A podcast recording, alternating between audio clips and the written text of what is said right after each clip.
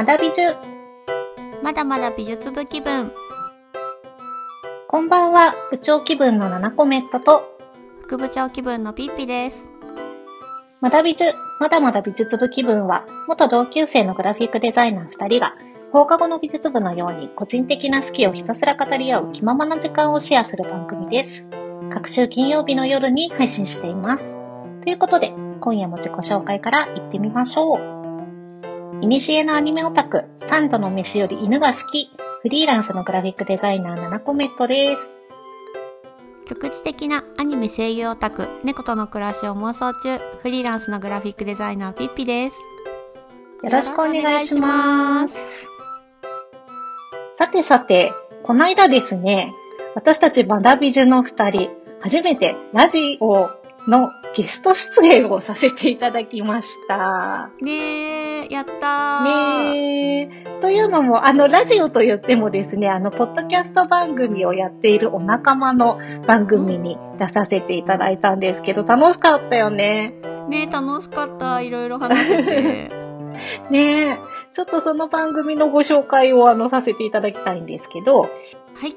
えー番組名がですね、フルヤンのクリエイティブ雑談という番組でして、フリーランスのグラフィックデザイナーのフルヤン先生が、えーデザインをもう一歩好きになるをテーマに日々のお仕事で感じたことや大切にしていることなどを雑談形式でお話ししていくラジオ風コンテンツということで、まあ盛り上がりましたね。そうだよね。みんなね、デザイナーっていうこともあって、なんかデザイナーのあるあるみたいなものをお話できて、うん、面白かった。ねえ。もともとはね、副部長ピッピさんのお仕事仲間だったんだよね。うん、そう、一緒にね、働いてて、もうね、すごく優秀な方で、ねえ、でしょうねい。つも助けてもらってた印象しかないのですが、うんうんうん。すごく伝わってきます、優秀感が。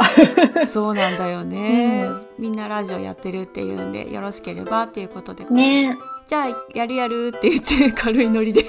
そうそう。私もね、ピッピさん経由で、フルヤン先生とお友達にうん、なったりして、すごく嬉しかったんだけど、ねみんなでこうやってデザイナーのあるあるネタを話すっていうのもなかなかないことなので、ね。うん、面白かったなと思います。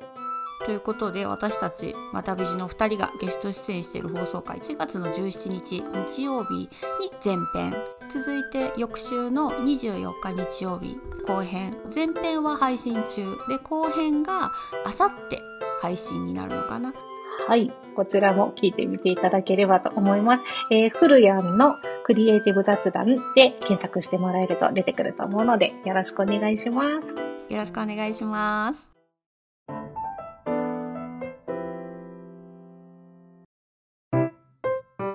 それでは本日のテーマ行ってみましょう。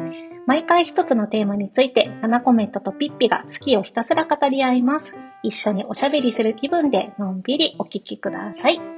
ということで、本日のテーマは、注目、今気になるクリエイター。わーということで、時代の変化や自分のやりたいことで、興味を持つものや人も変わってきます。そんな私たちが今気になっているクリエイターさんをご紹介します。という本日のテーマでございます。はい楽しみですそう、まあね、自分たちがグラフィックデザイナーという職業をやっているんですけれども、クリエイターさんっていろいろね、うんデザイナーに限らずとも、いろんなことを作っている人たち、まあみんなクリエイターと呼ぶと思うんですけれども、ねそんな中でちょっとね、今それぞれこの人気になるっていうような注目してる人がいるので、ちょっとご紹介できればなと思っております。では早速、お一人目、アミティ先生さんです。アミティ先生はですね、iPad 系 YouTuber さんなんですけれども、えー今、iPad クリエイティブならこの人という人でございます。うんはい。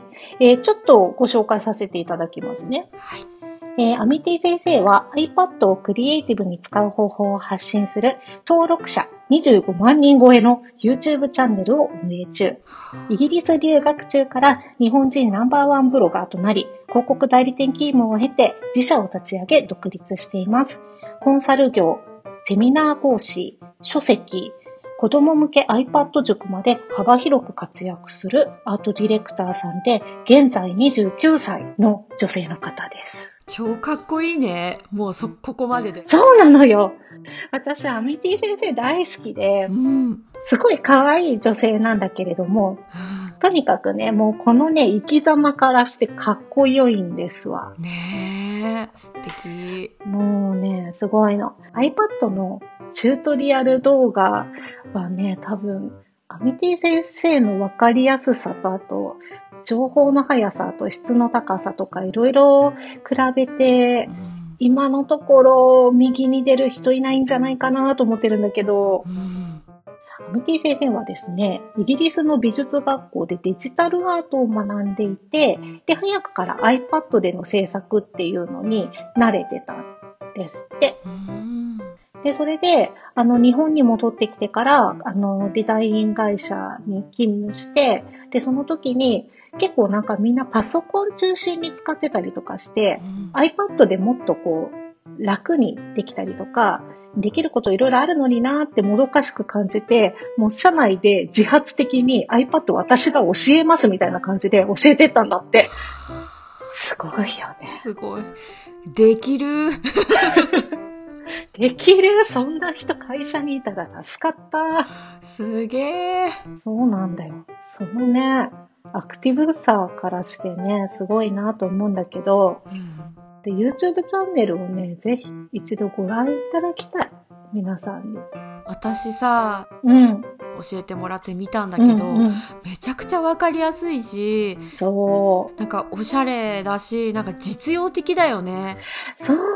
あ、こういうこともできるの？みたいな、ほんと知らないことばっかりで、うんうん本。当になんか目から鱗でした。そうなんだよね。なんかあの、うんあ、こんなアプリがあるんだとか、あと、うんこういう iPad 自体の使い方もこういうやり方があるんだとかね、いろんなチップスとかもすごく豊富だし、で、それをね、こう説明するのもやっぱりすごく上手で、うん。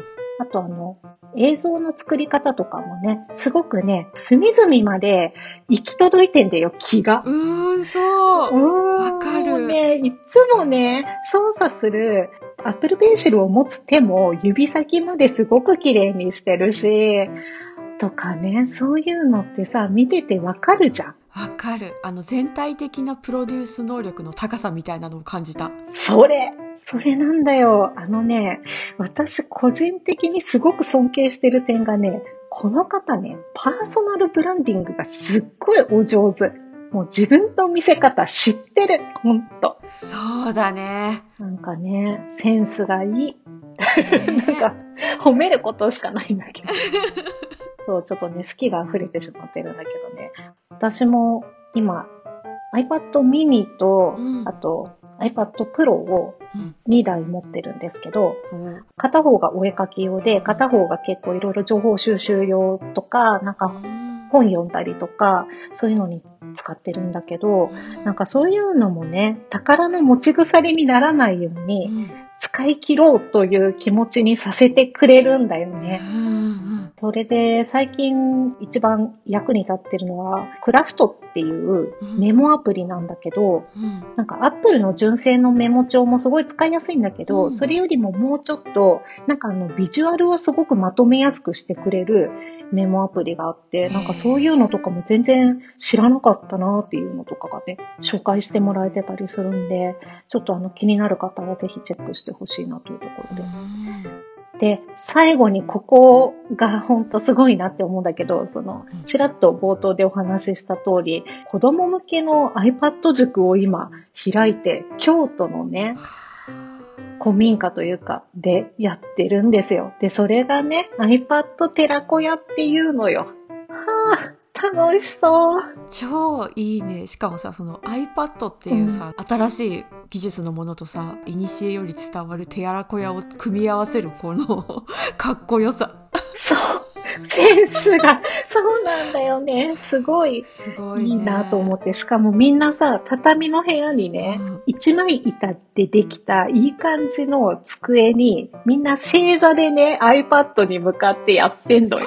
マジで寺子屋なんだね、そのスタイル。そうなんだよ、そうなの。それなのに、前にアミティ先生がいて、周りに配信用の機材とか、なんかちゃんと、こう、モニターとかがバッチリついてたりとかして、なんかね、その感じがね、かっけえってなる。かっこいい。まあね、そういうセンスももちろんいいんだけれども、やっぱりちゃんとね、知識を得ている、うんその努力がね、素晴らしくて、あの常に新しい情報を収集したり、吸収したりするために、ちゃんとあの、英語で配信されてるオンライン講座とかそういうものとかも月に3万くらいとかは買って勉強を続けてたりとかするらしいんだよね。やっぱね、そういう姿に感服いたします。確かに。いや、本当ね、いつも刺激をもらったり、インスピレーションをいただいているアミティ先生という方のご紹介でした。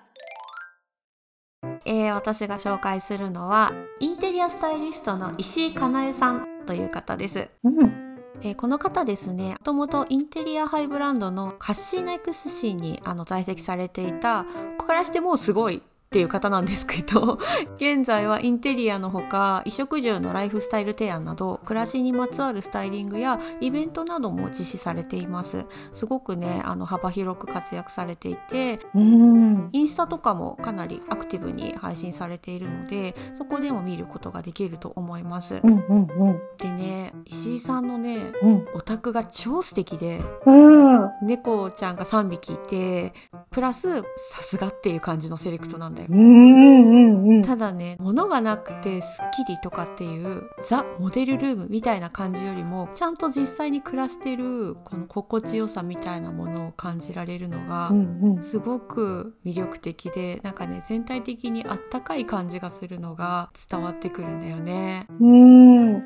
インスタ見させていただいたんだけど、そう、その、ちゃんと住んでる感じがうん、味わい深くて、そうなんか温かみがあるんだけど、なんかもう一つ一つちゃんと選ばれてるそうものたちがそこにね、ほんとその通り集まってるっていう感じで素敵だよね。やっぱ物が多いとどうしても雑多になってしまうっていうのは否めないと思うんだけど、うんうん。なんかね絶妙なんだよねちょっと説明できない。ねそうだね。うんすっごく物が少ないとかそういうのじゃない、そう組み合わせがうまいっていうか。そうもう本当にそれしかないもうセンスなんだろうなっていう感じですね。ねでねさっきねななちゃんがご紹介したアミティ先生のように、うん。あ。の石井さんもオンライン講座うん。を開講されていて、1年間のコースなのかなおそらく、うん。ちょっとごめんなさい。情報はあんまり確かではないんですけど、うん。今年はすでに締め切ってしまっていおてー。来年また募集をするようなんですがその大人気上にまたこれも抽選みたいなんですけど。なんか最近抽選の話よく聞くな。そう抽選多い。なんかね大人気なものに感化されているというか惹かれてる部分があるんですけれどうん。ただ来年申し込んでみようかななんかそのなんでかよくわからないけど、うんこの居心地の良さの真髄が知れるならすごくいいんじゃないかなって思って、なんかさ、暮らしやすそう。そうだねなんか落ち着きそう、すごい。そうだねなんかそういうのが伝わってくるよねねえ。しかもこの猫ちゃんが3匹いて、この雰囲気を保ってるっていうのは、いやどういうことなのか。ー神業だと思うねえ。その真髄は確かに知りたいよね。続きまして、部長がご紹介したい人、お二人目は、荒井里夫さんという方です。うんこの方ですね、男性なんですけれども、うん英語日記ボーイさんとして有名な方です。なんかリズムいいねそうなの。最近ね、結構いろいろ多いんだけど、〇〇ボーイって多いけれど。ちょっとご紹介をあの軽くさせていただきますと、うん英語日記ボーイ、海外で夢を叶える英語勉強法っていう本の著者さんなんですけど、えー2020年に出版されて話題となり、様々なメディアで取り上げられています。最近ではですね、アンアンの最新号にも載ってましたう。んで、この方、現在28歳で、デザイナー、イラストレーター、ロックバンドのボーカルと多彩な顔を持っていらっしゃいます。ます。すげえ。この方は、えっ、と、19歳から独学で英語とデザインを学ばれて、2016年にカナダに渡ってフリーランスのデザイナーになりました。で、独自の勉強法として、英語日記による勉強法を綴ったブログが約2年にわたり、英語独学っていう、えーキーワードの Google 検索1位、は累計300万 PV を記録したという方なんですねあ、。独学で？超すごいね。そう。いや、もうね、この方も私ね、尊敬している点なんですけれども、もうね、この方もやっぱり、その努力の姿勢と、あと頭の良さね。はなんかね、ご家庭があんまり裕福ではなかったので、英語がすごく好きだったんだけど、習得するために留学っていうこととか、あと高いお金出して、あの、英語教室に通うとかっていうことがなかなか難しいっていう風になっていたらしいのね。19歳の頃に。あで、すごくお金がないのに、ないからって言って、その英語を学べないっていうのは、それは嘘じゃないかとうん思って、どうにかならないかと、ちゃんとね、独自のやり方を生み出したっていう、そのクリエイティブ力がすごいよなと思ってるんだけど。すごい。すごいよね。でね、なんかね、いろいろ、この本私もね、ちょっと買ったんですけれども、おおしゃれな、かわいい。シティボーイが、シティボーイ。そうそう、シティボーイがね、こう作った感じうの、ん。おしゃれな本なんだけれども、これね、あの、英語の勉強法の本としても楽しいし、このね、新井さんの歩んできたストーリー、もうすごく魅力的なんで、読み物として面白いなと思って私は今読んでるところです。うん。ね、その英語日記の勉強法っていうのが、もうね、ほとんど自分で完結する、家の中で完結するっていう勉強法で、単語帳とかを覚えないっていう勉強法なんだけど、うん。なんかあの、結局のところ、自分で口をついて出したいうん。言葉っていうのは、日常自分が何を考えてるとか、自分何をしたとか、そういうような日記に書かれるような内容を、うん。海外の人とコミュニケーションを取るときに喋りたいんじゃないかっていうことで、そのね、ちょっとずつ自分の言葉を自分でインターネットとかで調べて、それをオンライン英会話のうん。先生に添削を毎日毎日してもらって、で、それを iPhone に向かって Siri にその英語をね、英文を言って認識してもらえるまで繰り返すっていうのをずっと続けるみたいな、そういう勉強法なんだよね。面白いよね。結構さ、コツコツ系なんだね。そう、コツコツ系なんだよね。はあ。それであの、この方は、今デザイナーさんでイラストレーターさんだけど、もともとはそのロックバンドのボーカルをずっとされてて、で、自分のバンドのグッズを自分で作りたいがためにイラストとかデザインとか勉強し始めて、で、カナダに渡って、仕事を覚えていったっていう、もうなんか行動力の化身みたいな感じの人。ーなんていうかもう努力の塊。ほんと、そうなの。すごいよね。全部結果につながってるのがマジですごいいね。や、すごい本当にね。なんか強い意志をお持ちなんだなと。見た目はね、すごい本当にシティボーイっていう感じのなんかこう穏やかそうなね、高青年なんだけれども、すごく芯の強い方なんだなと思いますね。そうだね。やりきる、できるまで続けるみたいなのの。ね。あ、そうそうそうそう。でね、感心しちゃうのがね、デザインは独学だったため、デッサンを今も勉強中で、で、その様子をね、たまにストーリーとかに上げてたりとかするんだよね。もう鏡、そうなの。もう尊敬しかないね。意味不、もう。本当に。なんかね、描かれてるイラストとかもすごくね、今っぽい雰囲気がこう反映されているような、おしゃれなイラストで、うん。いろんなところにね、今使われてたりとかね、するんで、デザインとかイラストの実力としても十分な方だと思うんだけれど。で、なんかそうやっていろいろね、自分で試行錯誤して歩んできたので、恥ずかしい思いとか、悔しい思いっていうのをいっぱいされていて、で、それもね、自分のストーリーに変換して武器にしていくこのたくましさがもはや眩しい。いやー。なんかか言葉が出ない すごすぎて副部長さんが絶句している。ねアミティ先生もこの方もね、28歳、29歳ということで、若い方に刺激をいただいておるアラフォー部長7コメントです。あ賛同させていただきます副部長ピッピでございますいや ねえ、ほんとありがたいね。こうやって頑張っている若い方にね、刺激をもらって、まだまだ自分も頑張るぞという気になっております。副部長がご紹介する2人目はヘアスタイリストの松尾恵子さんですうん。この方ですねあの副部長ピッピが8年くらいお世話になっている美容師さんなんですけれども。うん、もうねすごい大好きなのであのちょっとご紹介を させていただきます。松尾さんとの出会いがですねもともとあの私がパーソナルカラー診断をした時の先生がこの美容師さんとってもいいですよって勧めてくれた方なんですよ。そんな感じでもうお墨付きなんですけど。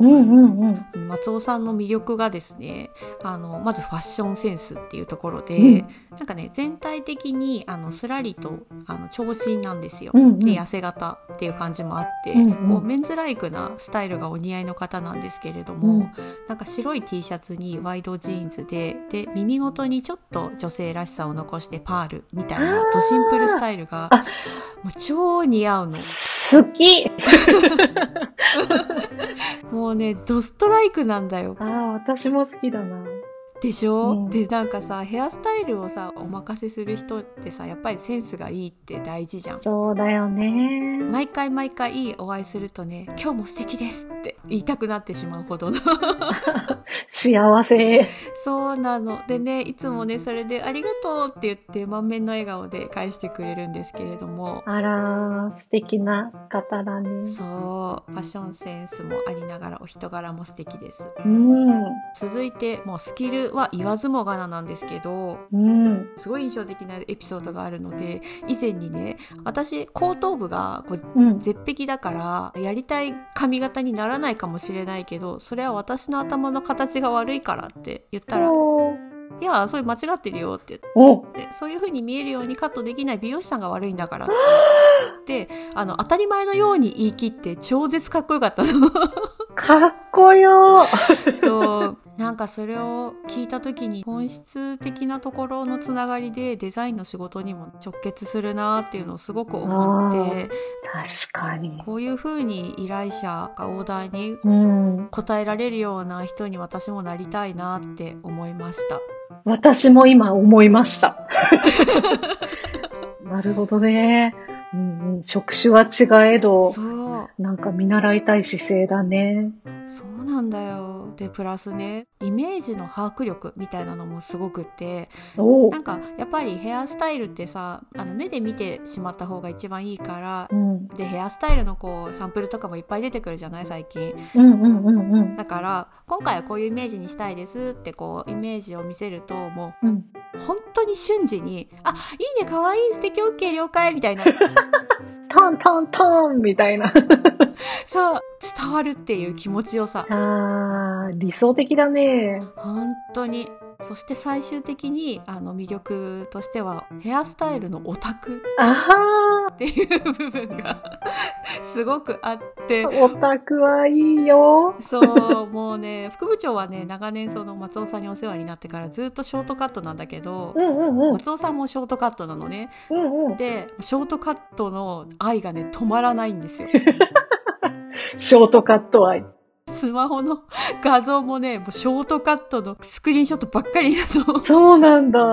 そうでしかもねそれが全部素敵だしで気に入らない部分を見つけるとね結構ねここが気に入らないみたいな ここはこういう風にした方がいいと思うんだよねみたいな感じで結構辛辣な意見を マジで信頼できるいいね。松尾さんもさっきの新井理央さんみたいにうん。日々。いろいろ情報をこうストックさせ進化させそして自分のスキルに生かすみたいなことを続けていらっしゃる方なので。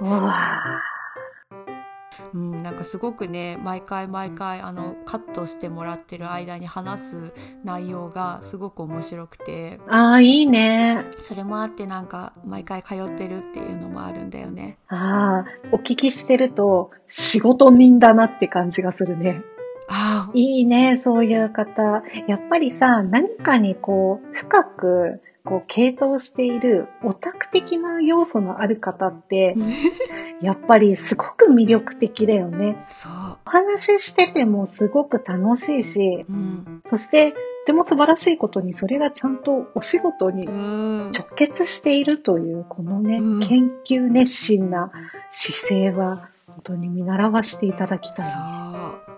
ね実はね、副部長さん、あれ昨日行ってきたんだっけ？すごいイメチェンしたよね、またね。そうそうそう。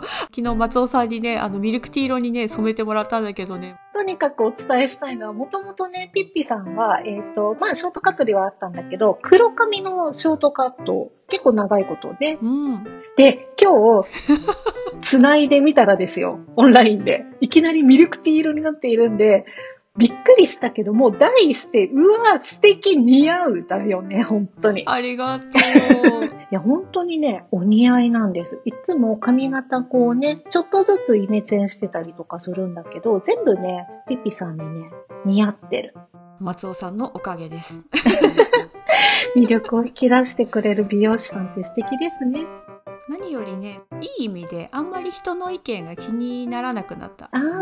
私が好きでこういう髪型してるから私は満足という領域に行ったね松尾さんのおかげでいや、一番いいじゃないですか。だからね似合うって言ってくれるのはもちろんすごく嬉しいんだけど、うんなんか次はどういう髪型に自分がしたいかっていうところうん。を一緒にねなんか歩んでくれてるような感覚で、うん、すごく出会えてよかったなって思います。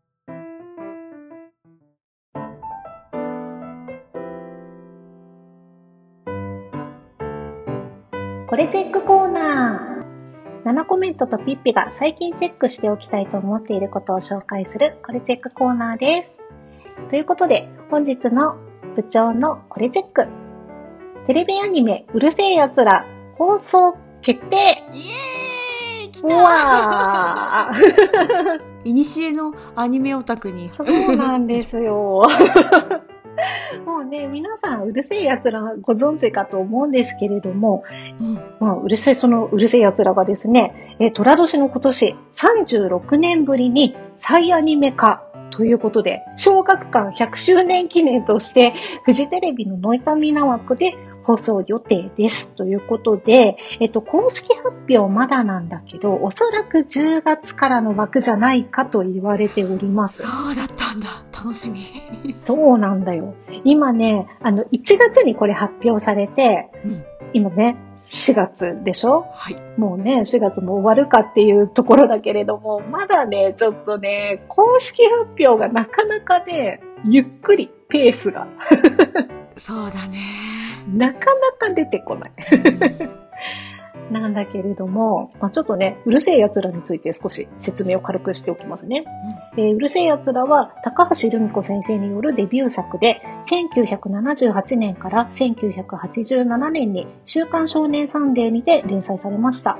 1986年にテレビアニメがスタートし、映画化もされ、当時一大ブームとなっただけでなく、現在の漫画、アニメ界に影響を与えた不屈の名作です。ですよですよね。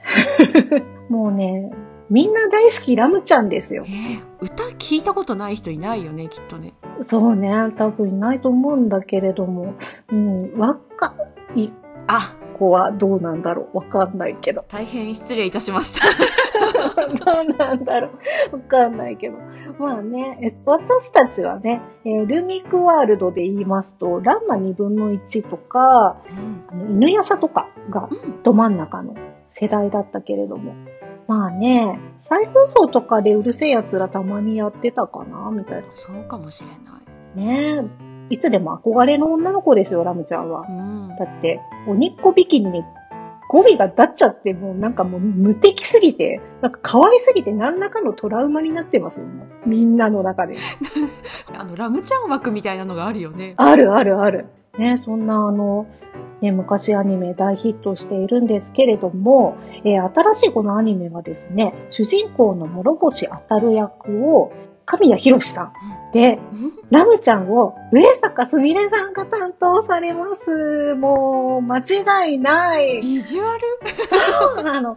いや、もう本当に、いや、すみれさんはもうそのままラムちゃんやってもいいんじゃないかなっていう感じなんだけど、もうね、ん声としてもさ、あの、現代でやるならこれ、この二人以上の方って似合う人いないんじゃないかなっていうぐらいもうぴったりだなってすぐわかる。確かで、あの、脇を固めるね、キャラクターもすっごく個性的なね、キャラクターが多いんだけれども、その中でもですよ、に。うん面倒修太郎役、当たるの同級生の面倒修太郎役がなんと、宮野真守さんということで、おめでとうございます、副部長さん。あ、もう、私なのありがとうございます。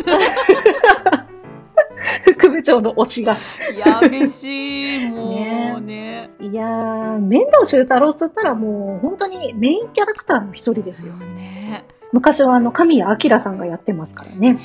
なんかティザーがさ、はい。それこそちょいちょいゆっくりだけれども公開されてさ、この前あの 公開された時になんかラムちゃんのことをいろんな感情で呼んでるだけなんだけど、そうだね、ラムさんってね。そう聞いてくれたらわかるんだけど。あんなに感情が出るんだってプロ根性みたいなものをね目の当たりにして素晴らしい技術力って思いました。超楽しみになった。ね、めちゃめちゃ面倒だよね。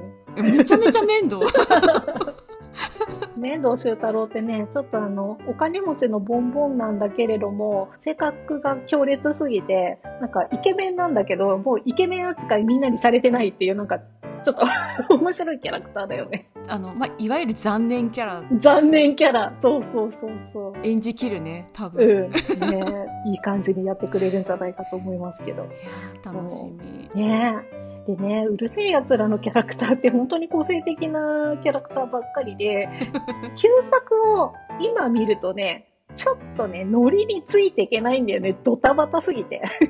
うんうんうんだから時代的なねそう、そうそうそうそう。80年代のね、なんか勢いみたいなのがあるんで、でそれをね、現代でどういう風なギャグのノリにして見せてくれるのかっていうのがすごい楽しみだなと思って。とりあえずメインのこうビジュアルのラムちゃんがプカプカ浮いてるやつはめちゃんこ可愛いね髪の毛の色とかもさ、なんかちょっと今っぽい感じでさ、いろんな色が入ってて、ほんと可愛い。はあ楽しみということで楽しみにしたいと思います。では副部長のこれチェックテレビアニメ「スパイファミリー」です。アニメ続きで今回かぶっちゃったんですけれどもまあいっかってことではい。えースパイファミリーはですね大人気漫画なもう言わずもがななんですけれども、えーこれは4月からついにアニメ化ということで、えー大注目ですね。現在2話まで放送されてるでまあストーリーはねもう割愛していいほどみんな知ってると思いますけど 一応おさらいがてらお伝えします。世界各国が水面下で情報戦を繰り広げていた時代東の国、えーオスタリアと西の国ウェスタリスでは十数年間にわたる冷戦状態にありました西の国ウェスタリス所属である凄腕スパイの黄昏は東西平和を脅かす危険人物の動向を探るためある極秘任務を任されます。内容は1週間以内に家族を作り危険人物の息子が通う名門の懇親会に潜入せよ。めちゃくちゃ。ね、これ黄昏コーヒーぶちまけますけどこの時ね。でで黄昏は精神科医ロイド・フォージャーに扮し家族を作ることにしましただが彼が出会った娘アーニャは心を読むことができる超能力者で妻夜は殺し屋でした。3人の利害が一致したことでお互いの正体を隠しながら共に暮らすことになります。ハプニング連続の仮初めの家族に世界の平和は託された。いやー、私もね、これ大好きで、ジャンププラスでね、ずっと読んでるんですよね、漫画の方を。うん、まあ、そんなこんなでアニメをね見てみたらね私の推し娘のアーニャめちゃくちゃ声が可愛くてうん。もう悶絶。可愛い可愛いって悶絶してしまいました。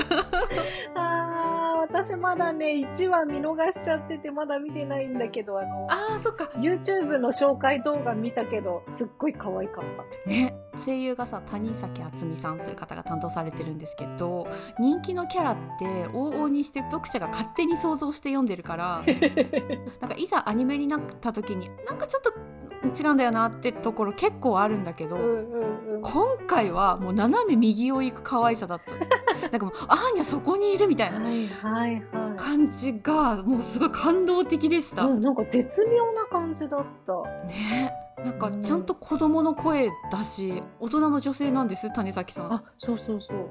そうだけど子供なの声が、ねえ。うん、うん。でなんか原作のね先生のワードチョイスなんだろうけどそれをうまく音で引き出してるなっていうのも感じてコメディ場面のところのさ、こう声のトーンとかがさ、その可愛らしい子供のトーンで面白いこと言うっていうのがすっごく自然にできててお上手な方なんだな。本当に没入感はあるもののうまいなぁ みたいな感じで、ねえ、感心しちゃうよね。そう 本当に。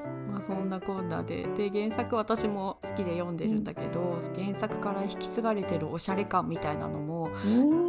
あって原作のね遠藤先生のこうシックな色使いとかはいはいはいコ。ミックスの表紙を飾るデザイナーズチェアのチョイスが超おしゃれそうそうそうそうそう。おしゃれだよね。でなんかアニメだとさどうしても色合いがカラフルになってしまうので、うん。ある程度雰囲気違うのは、まあ仕方ないかなみたいな感じで覚悟はしてたけどしっかりおしゃれでした。それはすごい。原作の方だと独特の色使いだったりとか、あと絵の感じもすごい綺麗な絵だったりとかするから、うん。あれをアニメにするときってちょっと雰囲気がそがれてしまうんじゃないかとちょっと思いがちだけれどもそこをうまいこと表現されてるということでちなみに私の推しはあの妻の夜さんですね。殺し屋の。あーいいね。2話からの登場ですね。あー楽しみ。2話で3人揃うので、これからの展開がますます楽しはいみです、ちょっと追いかけてみようと思います。